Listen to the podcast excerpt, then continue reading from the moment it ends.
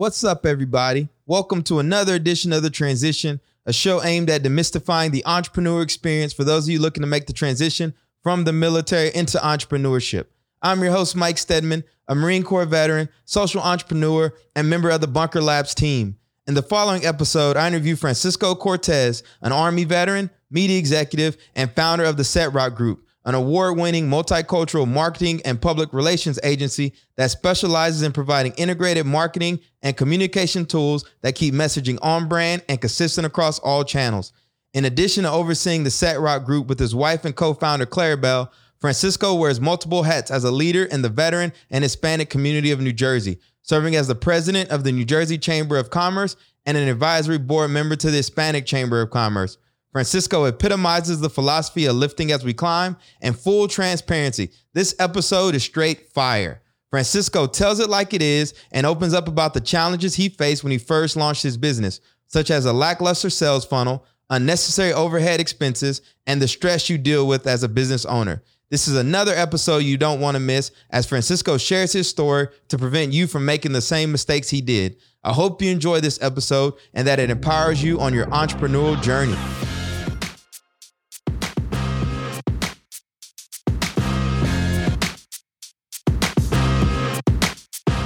What's up, everybody? Welcome to the transition. Today, we're interviewing Francisco Cortez, Army veteran and founder of the Zetroc Group and president of the New Jersey Veteran Chamber of Commerce. What's up, Francisco? Hey, brother. I'm excited to be here. I'm giddy.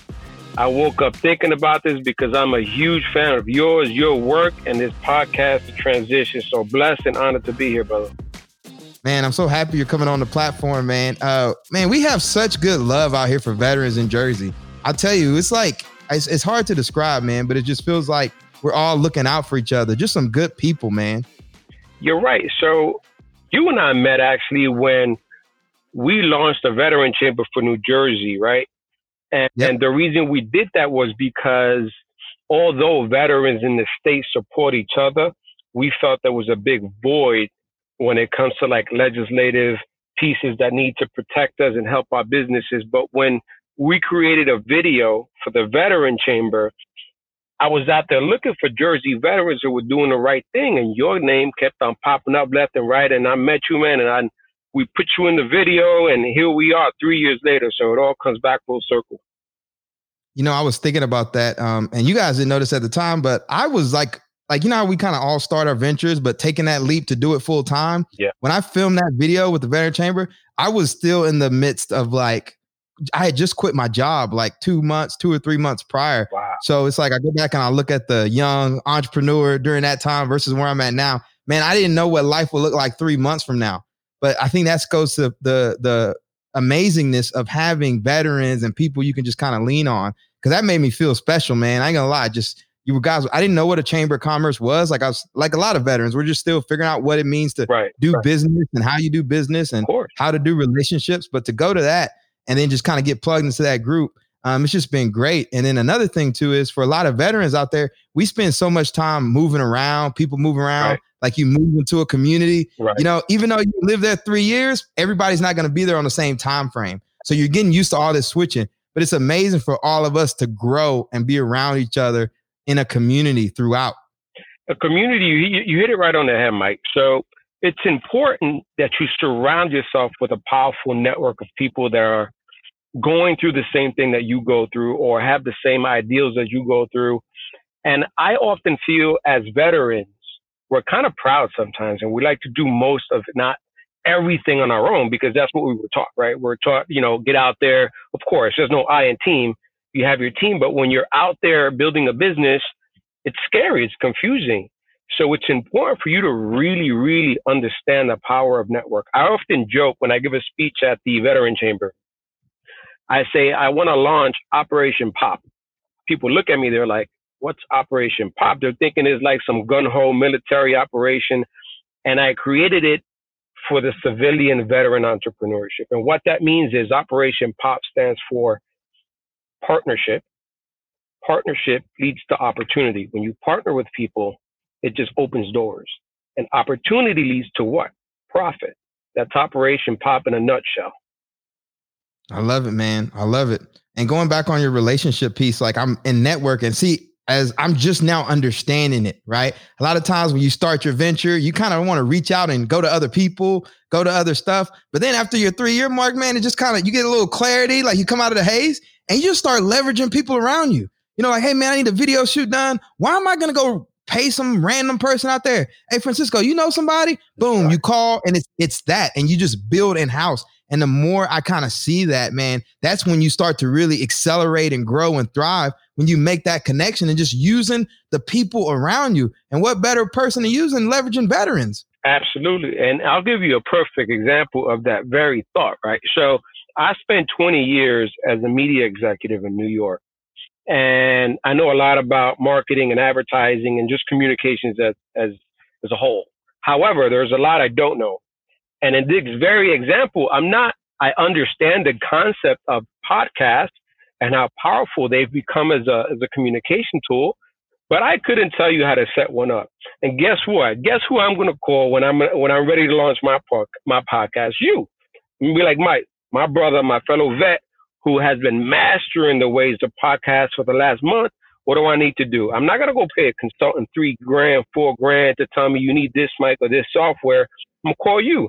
And if veterans kind of take that same principle of support, we'd be a lot farther than we are now as a community, you know, to helping each other out. But sometimes we just really need to remind each other the power of the network within the veteran community and utilizing what we know collectively and share resources that's why we got to do stuff like this because as you know in business it's a lot of posturing a lot of pretending like people don't really want to know what's behind the scenes. And so because of that everyone just kind of keeps repeating the cycle. But through stuff like this mediums like this we can lift that veil and say hey man dude everybody's making it up before you go out and spend all this money on somebody you don't know you know? Absolutely. leverage the people around you and you're gonna excel and uh, see, this is why I love bringing you on, man, because we just jumped into com- conversation because we haven't really seen each other since the pandemic hit. We the last time we saw each other was at a Bunker Brews in uh, in right. Newark. Uh, That's right. And and that was a great night, man. That was a great so, uh, night. yeah, it was fun. We got had some beers, met some veterans. It was just good.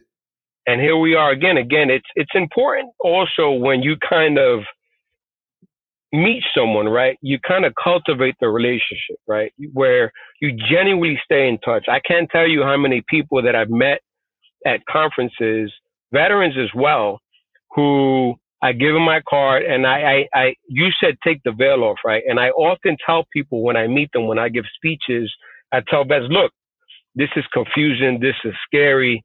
Reach out to me. And I don't say just reach out to me just because it's the right thing to do when you're in front of a panel. I mean it because I was lost and confused when it came to like starting the business.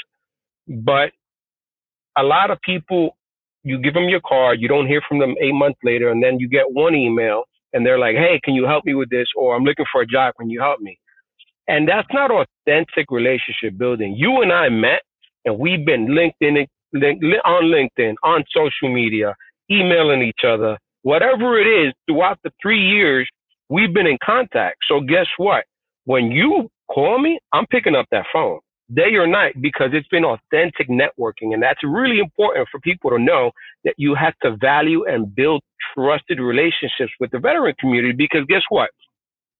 You and I have a relationship. I don't see you as a, as a friend. I see you as a brother. So anyone in my network that I've been in, encountering for the last 20 years, I'm not going to be afraid to say, Hey, this is my boy Mike. He needs a lawyer. Take care of him. And instead of you paying six thousand dollars for a lawyer, he's gonna be like, look, man, here's give me a hundred bucks, I'll take care of your legal work. That's because we've cultivated that relationship. Someone who I met a year ago, I'm gonna think sadly three times before opening my doors up to them. So authentic networking is incredibly important. Yeah, man. And he's right. Listen, Francisco reaches out to me. Hey, Mike, just checking in. Let me know if you need anything, brother. I'm here for you. I was like, matter of fact, I want to get you on my podcast, man. He's a sharp dude. Every time clean dress, cut up, sharp. He's a pod, we're podcasting. I'm in my apartment. He's in his van. He's in his car. He got to hide from the wife and the family right now to get that good audio. But uh Francisco, real briefly, just introduce yourself to our audience. Absolutely. So I was born in Puerto Rico. Um, came to New York City when I was about one year old. Um, I'm taking it back a little bit, Mike. I hope that's okay. Um, and my first language was Spanish. I didn't learn English till I was about eight years old. I grew up in the rough streets of Bushwick, Brooklyn, moved to the South Bronx to a housing project, and then at 18 decided to serve my country. And that's when I really started to realize that there was more out there than what I was doing. Uh, built this amazing camaraderie of, of men and women that you serve with. I learned how to become a man. And I served until from 1996 to 1999. I'm 11 Mike, which is 11 mechanized infantry. So I was stationed in Fort Irwin, California. And for those who are not familiar with Fort Irwin, California, we're called Opposing Force Op 4. And we trained the military for combat and deployment. So they fought us in the desert for 24 days straight. And when we okayed the unit, then they got deployed to wherever they needed to go. Uh, when I left the military in 1999, I was very confused, like any 20 year old would be. I wanted to pursue career in military. I wanted to do 20 years.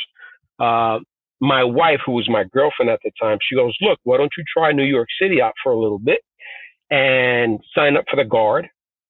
If you don't like what you see in four years, if you have not accomplished what you have wanted to in four years, then sign back up and you have your seven in, your seven years in, and you can finish your your 13." So I wanted to become a cop. I loved it. I love being in the street. I'm a people person. I knew the streets because I grew up in the streets. My wife, she was like, nope, I'm never dating a cop. And funny enough, she worked for a media company as a receptionist. She goes, let me at least interview you or get you an interview uh, into this broadcast company. And I laughed at her. I said, babe, I don't know anything about media. I barely know anything about computers. And you telling me to go interview and that's the beauty about a military person. You're not afraid. So I studied the company. I studied what it is I thought they wanted to hear. And I was truthful. I don't think I, I, I was lying to anyone, but the guy looks at me. He goes, man, what are you doing here? You know? Um, I said, look, I'm going to be honest with you. I spent 24 days in the desert. I'm a hard worker. I don't know half the things you're telling me right now or understand half of the things that you're telling me, but I'm going to work my ass off if you give me a shot. Whatever it is, just give me a shot. And I guess he understood and saw the real honesty in my voice. And he goes, I'm going to give you one shot overnight, no benefits, you're getting coffee, whatever it is you got to do. And my, my, my brother is in the Navy and I love military vets. So I'm going to give you a shot. And he did. And that started my broadcast media career. And I lasted 20 years. I learned how to be a writer, producer, communicator, I got into management, became a vice president. And then I kind of fast forwarded after 20 years and seeing my son go into college. I, um, I started the Zetroc Group, a multimedia, multicultural firm in New Jersey, one of the biggest. Uh, and actually, Zetroc Group is my last name spelled backwards. It's Cortez. A little bit of marketing. You have you have to have fun with things that you do. Uh, additionally, from that, uh, I am the president of the New Jersey State Veterans Chamber of Commerce, the only veteran chamber in the state that kind of fights for veterans and helps veterans grow their businesses. So right now I wear a lot of hats. I was just appointed by Governor Murphy two months ago, three months ago, to the Restart and Recovery Council. Uh, and we're tasked with kind of giving counsel to the governor and his his staff on good ways to reopen the state safely. So I wear a lot of hats. I'm the president, president of the Veteran Chamber, CEO of my company. Uh, you know, I'm in this council and I'm a full time father and husband, and that takes up a lot of my time as well. Man, it's because we're veterans, man. It's like right now everybody's defeated, economy's defeated, yeah. all this kind of stuff. Man, we're leaders. We get out there and lead. It looks like we're wearing a bunch of different hats, but it makes perfect sense to us because we don't know how to just sit idly by and it's not like you're, you know, you're binge watching Netflix and, you know, eating tacos all day. No, man, you're out there getting after it. That's why you're wearing all them different hats because we need you. We need you leading the state out of this. Now, your your firm is sharp. I remember when I first went to the office, I was like, "Man, you own this? This is your building. This is your office." It was you and your wife all cleaned up, had this suited and booted, uh, suited and booted. Um, but uh, one thing I'll, I'll, say is, and one thing I like doing this show is, I like for us as veteran and entrepreneurs to take off our armor a little bit for our audience right. because I know we can just look like we're to be quite frank, kicking ass and taking names all the time. That's right. But uh, we have our challenges just like everyone else. And so, you know, what is something you're struggling with right now, either personally or professionally, uh, as a small business owner? So it it's important that people hear the real side of entrepreneurship. So I can sit here and talk about 20 bullet points that I prepared for you and make it sound pretty, but that's not going to help the people listening.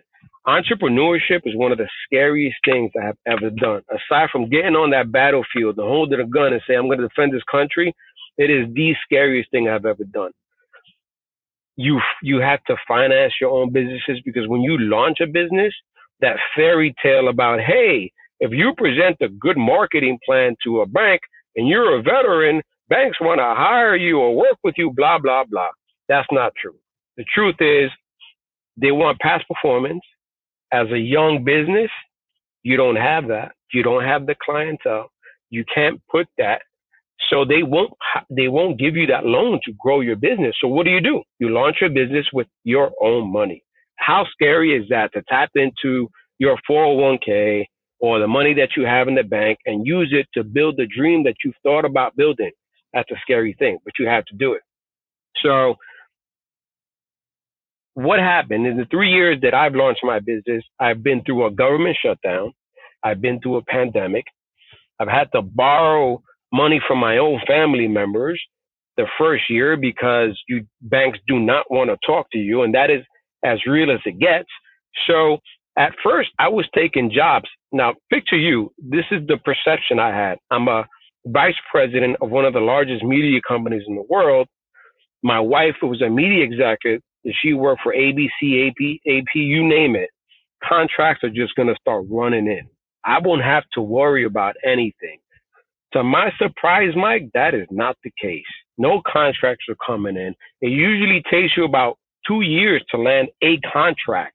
So you have to market yourself, build up for it, go to conferences, spend your money without getting anything in return. So it's scary. That is a scary thing because I have kids. I have one in college and another 13 year old growing up. They depend on us. So what do you do? You, you, you start taking jobs that you only see a $400, $500 profit margin. So you can say, I have a past performance client here. So it's a scary thing. You got to use your money. Don't overspend when you first build your business this is the mistake I had, right? When I met you, and this is real. When I had didn't I have a I had a beautiful office with a glass beautiful conference office. room. I had two secretaries. I had conference rooms because I wanted, I had everything. I had espresso coffee makers in my office for guests. I had sparkling water. I wanted to give that perception off that, you know, we were there and you had to hire us because we looked this good. But guess what? that came at a cost. I was spending about three grand a month on rent. It doesn't. So I'll give you a perfect example. Keep your income and overhead super low. There's great organizations like GI GoFund here in New Jersey that give you free workspace at no cost to you for you to have meetings, you have access to conference rooms. Leverage out people like yourself so that you're not spending $5,000 on advice from some other firm. So keep your costs low and understand that this is a journey, a very difficult journey that you're going to go through. There are no right answers for you to say, yes, this is, you know, this is great. And I'm going to have a contract and the money's going to come in. Here's another shocker. My first contract with the federal government was $94,000. And I was so excited, Mike. I'm like, I got my first contract. This is a year and a half in. I'm good. Here's the real talk. $94,000. I only made $5,000 out of that $94,000 contract that was for a year. So you, you win $94,000 worth of a contract and you're only making five. You do the math you got to really plan to keep your costs low because these contracts that you're getting, you're not making much on. So you ask yourself, so why are you in business if you're only winning because the contracts get better, when your past performance gets better, when you build a name for yourself? as a brand that people trust, you're able to say, no, I'm going to charge you $200 an hour for my time. And guess what? They're going to pay it. Because it doesn't come without sacrifice. It doesn't come without sweat and it doesn't come without a lot of headache. So keep your costs super low at first. I appreciate you sharing that. And uh, before we even went live, before I hit record, me and him were joking because people see us. I know they see me. They're like, "Man, Mike got more jobs than Steve Harvey." but hey, I keep my overhead low. You know, my my apartment is a virtual boxing studio, podcast studio. Every, it works for me. You know, and uh, that's one of the things I can say I did really well. Was uh, I don't know, man. I've just never. I've just always been. I I I've just kept things lean from the very beginning. And when the pandemic hit, that's what allowed me to thrive essentially. That's right. And look, one thing this is this pandemic, I always try to be hopeful, right? What is the worst in this bad situation that I can become a better person from? I used to spend countless of hours traveling to Trenton to meet legislators for the Veteran Chamber, an hour traveling to New York City, you know, for one meeting that could not potentially be anything. When you come back from New York City at two, three o'clock, your meeting is one whole day. So the many things that this has taught me is one, when my lease is over, Mike, my three thousand dollar lease, I'm done with it. I'm not going back to an office. Two, I'm going to be incredibly mindful of my time because what you know you hear it often and it's very cliche. Time is the one thing that you can't get back and the one thing that will probably cost you the most. So you want to meet with me? I'm zooming you. You know, at we could talk over video. So I'm not. I'm going to be very careful on who I meet with and protect my time as well as keeping things lean as a business is going to be really critical for me moving forward because contracts are not coming in. You know, these multi-million dollar marketing budgets that people that I work with are no longer there because they're spending it on COVID, on on, on, on employees, on really figuring out how they're going to manage themselves. So, you know, we've had to pivot quite some some some bit since COVID hit us. Well, I'm excited to learn more about that. So uh, before we do, though, we got to acknowledge uh, Bunker Labs, which is one that, that brought us here. So the today's show is brought to you by Bunker Labs, a national network of veteran and military spouse entrepreneurs dedicated to helping the military connected community start their own business. We're committed to seeing that every entrepreneur in the military connected community has the network, tools, and resources they need to start their own business. 25% of transitioning service members want to start a business, and they need places inside their community where they can connect with the people, resources, and support they need to start and grow their business. We're here for them. You can learn more by visiting www.bunkerlabs.org. Be sure to also sign up for Bunker Online, our social network for the military connected community where Bunker Lab staff helps make connections to increase your opportunities. You can register today at www.bunkeronline.org. Now we can keep the conversation moving. Francisco, talk to us about your transition from into entrepreneurship because one of the things I want veterans to understand, very few veterans, or very few entrepreneurs, period, hit a home run their first time up at plate, right? By the time you see someone take off, they've had three, four, five, six ventures you know, even if it was an ice cream stand or something that kind of ties into it. So I want you to uh, educate our audience on how you left the military to become an entrepreneur. And then we're going to roll in talking about the founding and the hustle of the, the Zetroc Group. Absolutely. So after 20 years of working in media, it's really challenging to, to travel to New York City an hour and a half, you know, doing what I did and coming back at seven, eight o'clock at night. Uh, fast forward 20 years, my college my son went to college and it was kind of like an aha moment for my wife and I. So we reached a point where we were willing to risk and invest in ourselves because again, you only get one shot at life. So we did. We launched the Rock Group, which is a multicultural marketing firm in the state. And what we do is we work with public and private sector clients to tell their stories. Right now, we've hit year three as a business. We've been blessed to see much success. We became one of the very first service disabled veteran owned business in the state of New Jersey to win a blanket purchase order uh, for marketing and advertising. And that's really hard to do, Mike. So what happens is, for those not familiar with a blanket purchase order, it's a master agreement, a five year contract that the state puts out and awards to only a few companies. So what that means is every state agency that wants marketing and advertising puts out their bids to those companies that are awarded.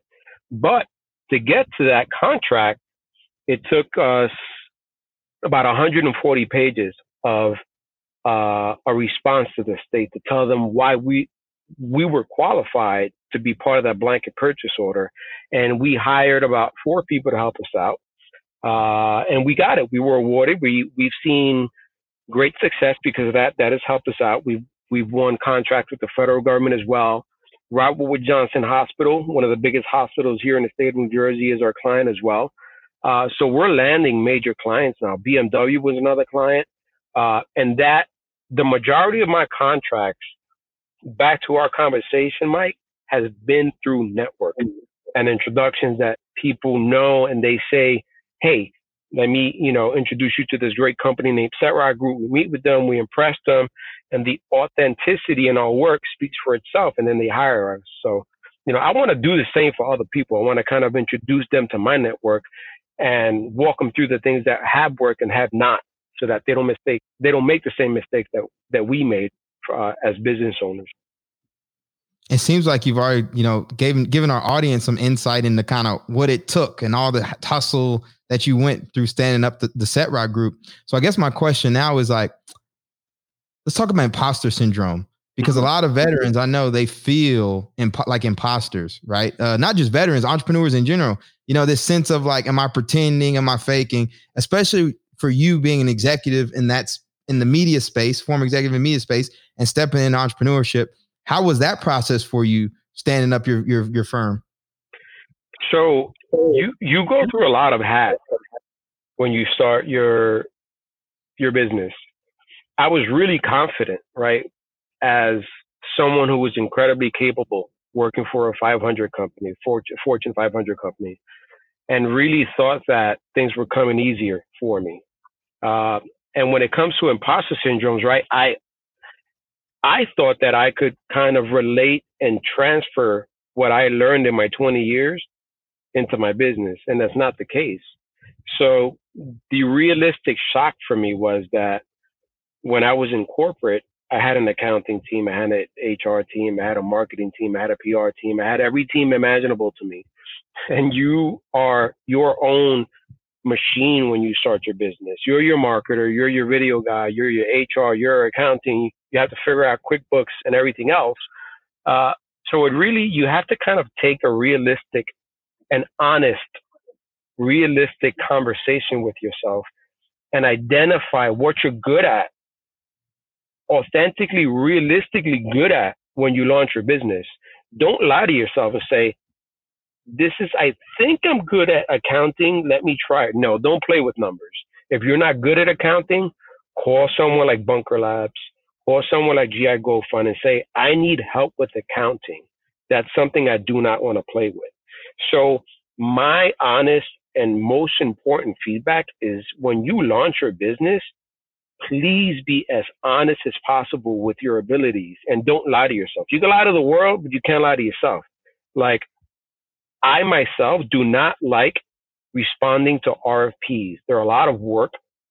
They're usually 40 to 50 pages for one contract. And that's just a response that never guarantees you work. So being that I know that I don't like them, but they're such an integral part of my business, I partner with people who are better at contract writing than I am. So really identify your, your weaknesses. Accounting is, my wife is better at accounting and numbers than I am. I was very honest about that early on. So she handles more of the project budgeting and so on and so forth. And I handle business development and bring in other contracts in the government sector. So really take a self-diagnosed look at what you're good at and um, and get help. There's a there's a book by a guy named Peter Drucker. He's like a he's big in business literature, like the Jim Collins. And He wrote a book called The Effective Executive. And one of the things he talks about is that, like, as an executive, you got to wake up each day and say, where can I be the most effective? And he also tells you to focus on your strengths and pay people to cover down on your weaknesses. Right. So just like you said, like me and you're talking, I'm not a sales guy. I realize that. I don't like going into Excel spreadsheets and, you know, calling 500 people. All my clients have come inbound. Right. You know, and I found that works for me is just speaking, talking, shooting videos. It works really well for me. But again, it goes back to what you were saying of like, man, identifying like your strengths and playing on your strengths and That's letting right. stuff happen. That's right. And and it, you kind of you you and I talked about it before the podcast on what makes you smile at night, right? You're doing this amazing podcast. You're partnering with such a great organization. You could be doing so much more with boxing, and you could be training the elites of the world for corporations. But you, Mike, take great pleasure in serving the community. That's what make makes Mike tick and you can't put a price on that. You got to do what makes you happy, what makes you tick. Uh, and that's another thing that I suggest to people is really dig down about what it is that you want to do. Um, one of, you know, I offer marketing services to the world. I love it that when I portrayed that to my clients, it brought me back to the island of my birth. Robert Wood Johnson hired us to fly to Puerto Rico and and and kind of document their social impact campaign. So I'm doing I'm getting paid to fly to my island to tell my people's story. So it kind of if you put it out there and you're trying to focus on what it is that you love doing, it really does come back to you without sometimes you even planning for it.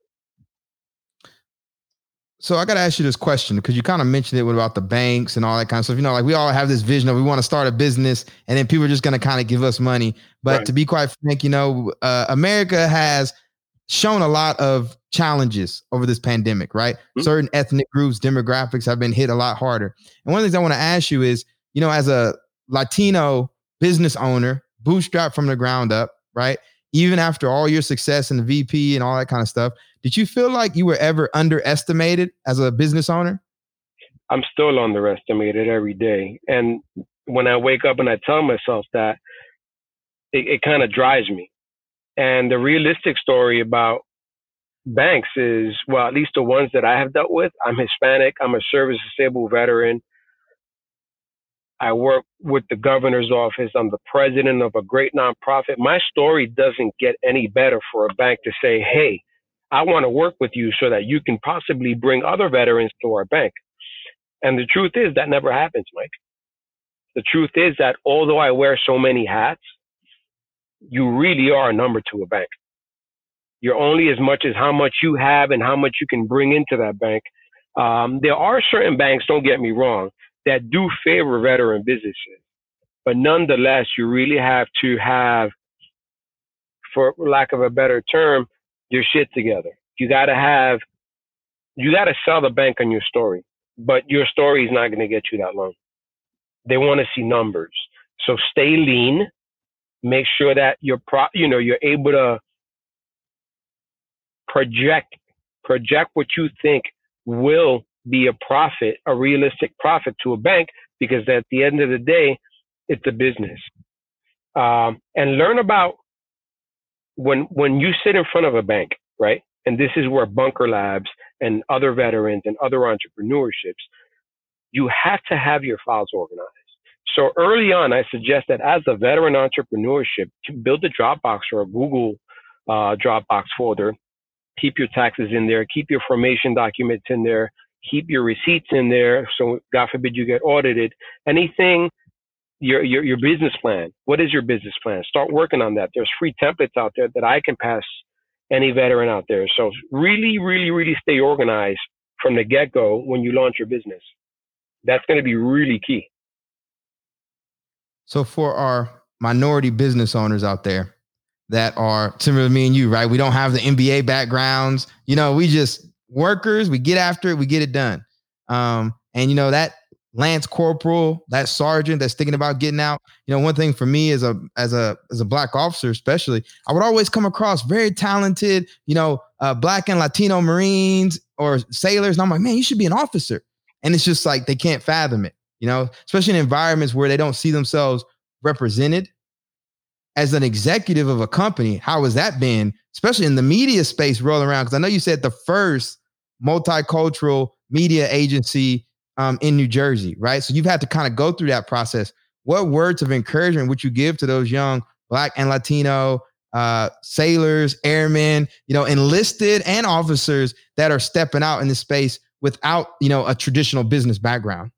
Right. And and that's usually the case where the skills that you've acquired in the military are are kind of hard for you to transfer into the civilian world.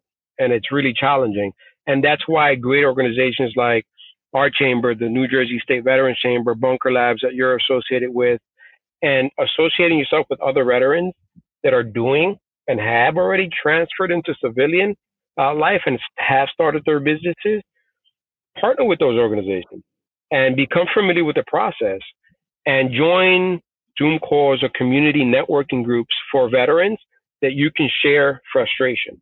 And I have to say, there's going to be a lot of frustration, right? Taking the mask off. PTSD is something that's very prevalent within the veteran community. You come out, you're trained, I serve my country. Why am I not getting the results and the help that I can? It really does get to you. It pisses you the hell off. And people become our community very prone to PTSD. You add another layer of complexity to a veteran's life and you throw a business into it where you know they're not going to be profitable and they're going to meet certain um, hurdles, that also affects the veteran as well. So I highly urge veterans that when they go through the transition of military to civilian, from civilian to entrepreneurship, that health becomes as important as funding and taking care of anything else that your business requires. I wake up every single day, Mike. I start the prayer meditation for five minutes. Then I go into mindfulness practice. And then I work out during the day. I keep myself mentally strong because I know next week I, I could be, you know, going through something that I need to be mentally stable for. So take care of your mind, body, and soul because that is equally as important as any business you could launch. And once you have your business, you as the leader, as the person in charge of it, if you are no good to yourself, you can't be of service to others. That's such a great point, and I'm the same way. Y'all, y'all don't see Cortez. I mean, y'all don't see Francisco like me, man. My man is jacked.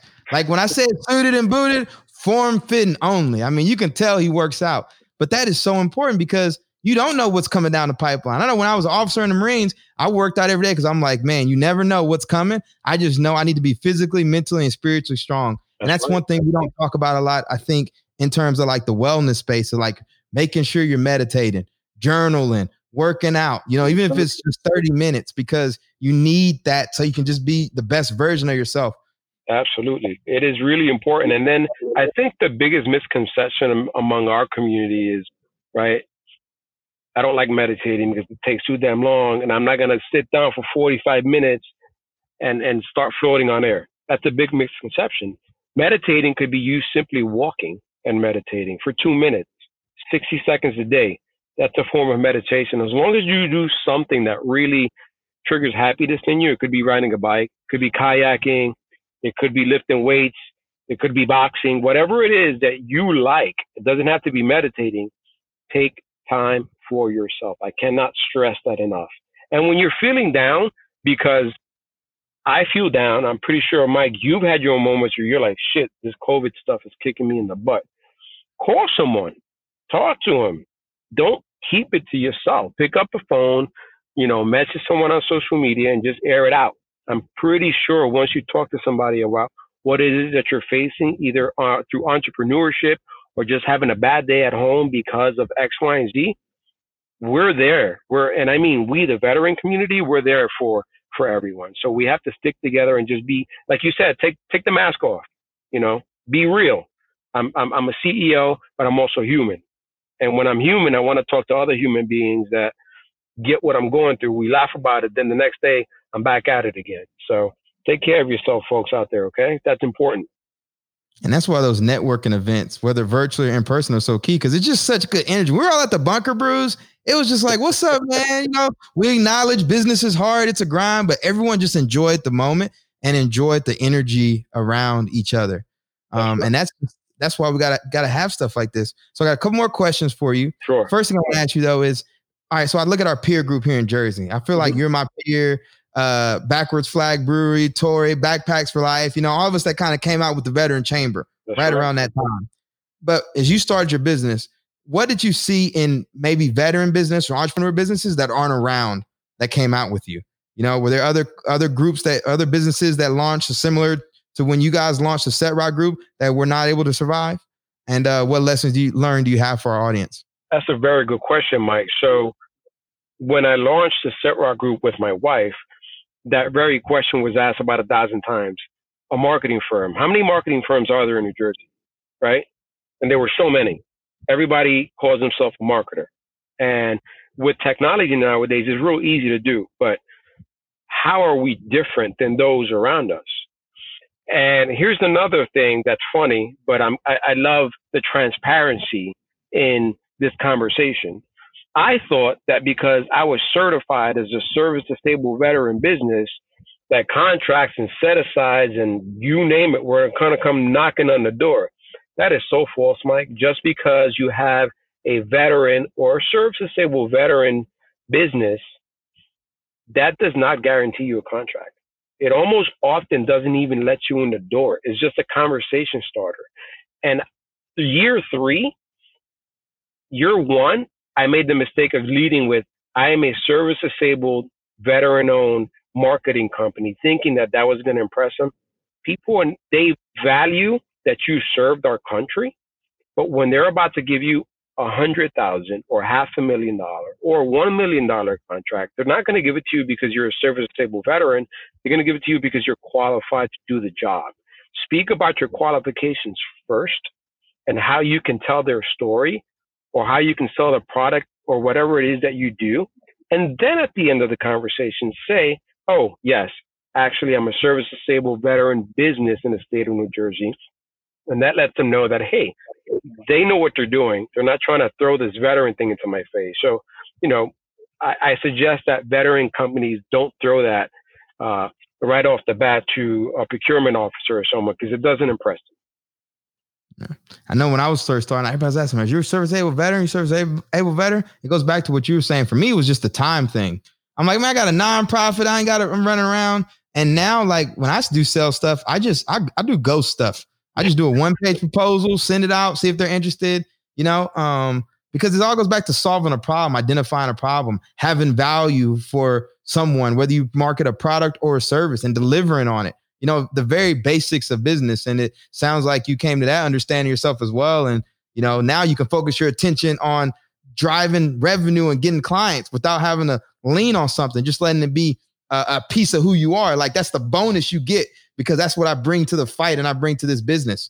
Right. And and you know, it's it's constant evolution, right? Year 3 we've evolved and changed our logo, we've changed our website, we've changed our messaging. There's nothing wrong with that. You have to continuously change with the times and with technology. If you feel that a, a new social media platform is launching let's just say it launched yesterday and it's the talk of the town and everyone is on there. Guess what? You have to learn about that and you have to be able to speak about that as a marketer, but nonetheless adapt yourself to what is the environment that you're servicing. So don't, you know, don't be afraid to con- continuously change. You're always going to change. There's no right or wrong answer.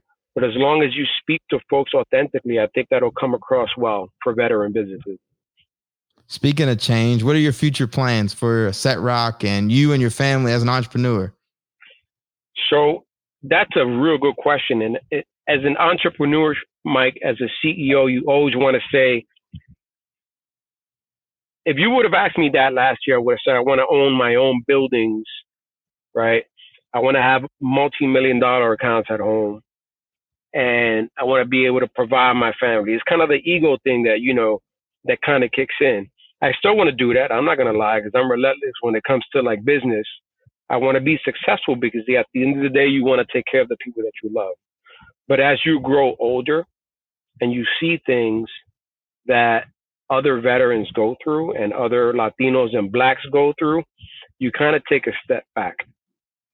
So I, my prayer every day is God, guide my steps so that I can be of service to others through my business or through my friendships.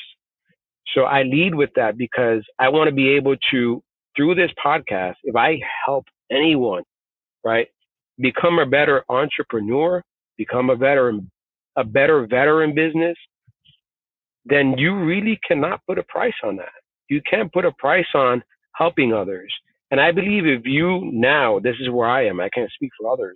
If I lead my day with that, I'm, I'm still going to be relentless, Mike, when it comes to contracting and finding opportunities and partnering with the right people.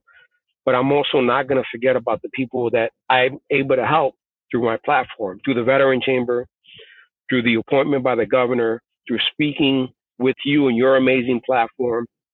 So I want to be of service to others so that I can be successful and help those that are following.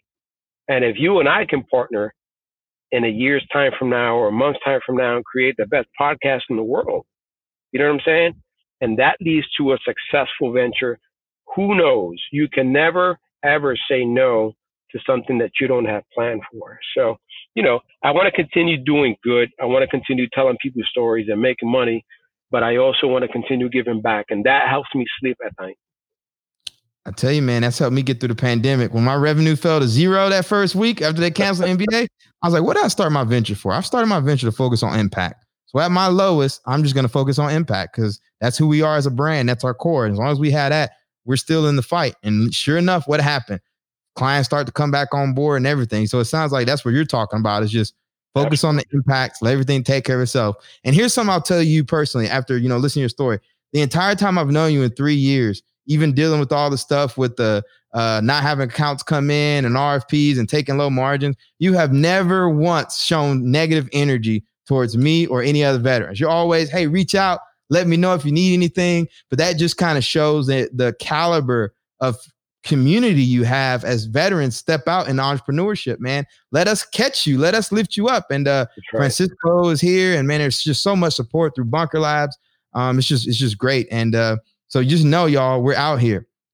Francisco, do me a favor. Got any takeaways for our audience? Book recommendations, podcasts, articles, anything along those lines? I do, Mike. Well, as far as podcasts, I'm going to have to plug you. This is this this podcast here is going to be bigger than any other veteran podcast. And I tell you, and I tell you this because the man leading it, Mike, is just a real dude, right? And he gives other veterans like myself a platform. So this is my number one podcast right now, The Transition. A book that I have read uh, which helped me a lot, is called The Entrepreneur Roller Coaster. But I believe the author is Darren Hardy.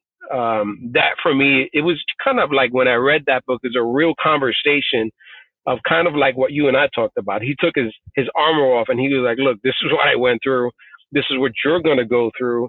Be ready for it. So it was kind of a, it wasn't like a fluff book. It was a realistic look at entrepreneurship and the guy's really successful. So you kind of want to read other people's successful stories and their journeys, the good and the bad. So that was a good um, uh, a book for, for me to read. And if you're a veteran, not only in New Jersey, but just within your states, take time to find out who's doing what in your respective state. It could be RWB, it could be a bunker lab in your respective state or a chamber of commerce, but surround yourself continuously about uh, other vets who are as passionate as you are, or just simply finding people to talk to about your aspirations and have people guide you is going to be really, really instrumental in getting to the next step, uh, step in your success. Uh, Operation Pop.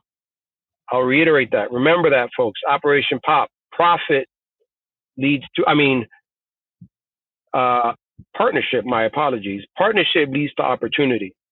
Opportunity will lead to profit. So think about Operation Pop when you're around your folks. Laugh about it, but it's true. Uh, don't forget you're never alone. And take, take care of your mental and physical being. Please, please, please meditate, do something fun, talk to folks. I think I'm going to invite Mike to, to, to lunch one day outdoors in public. We're going to be safe about it, but we're going to laugh and when you smile with someone you respect, uh, it, it, goes a long way. Uh, I mean this sincerely for anyone listening. Reach out to me on LinkedIn, Twitter, uh, anything you need, any advice I can offer you. If I can access my network to you and help you to whatever it is that you want to accomplish as a veteran entrepreneur, I'm at your disposal.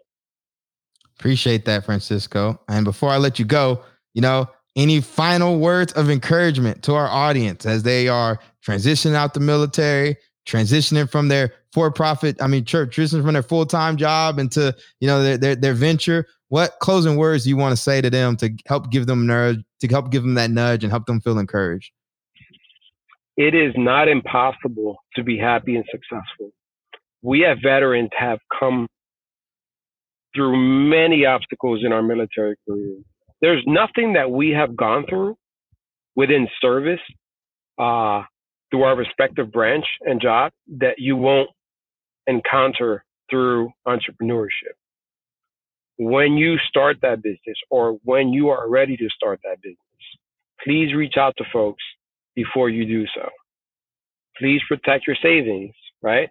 Uh, you can put money into your accounts, but stay lean. Don't rent the office like I did. Uh, don't pay thousands of dollars for services you don't need. Stay lean. Stay lean. Stay lean. Don't spend. Make more than you spend. And when you focus on that, you'll be a success in no time. Francisco, I appreciate you. I appreciate everything you do for the state of New Jersey, the veterans, and especially coming onto this platform and dropping those gems for our audience. For our listeners out there, do us a favor subscribe to the transition on iTunes, Spotify, whatever listening service you're using today. And we really appreciate if you will leave us a review. If you want to get plugged into the Bunker Lab ecosystem, visit www.bunkerlabs.org select the city nearest to you, sign up for a local newsletter, and attend one of our networking events, which are currently being run virtual due to the pandemic. It's that simple. From there, be sure to get connected at Bunker Online, where you can learn about our many different programs to support your entrepreneurial journey. We have programs that will take you from idea to invoice, incubate you, and position you to grow alongside other founders and CEOs. You can learn more by visiting www.bunkeronline.org. Thanks again for tuning in with us. Until next time, peace, love, and have a great rest of your week.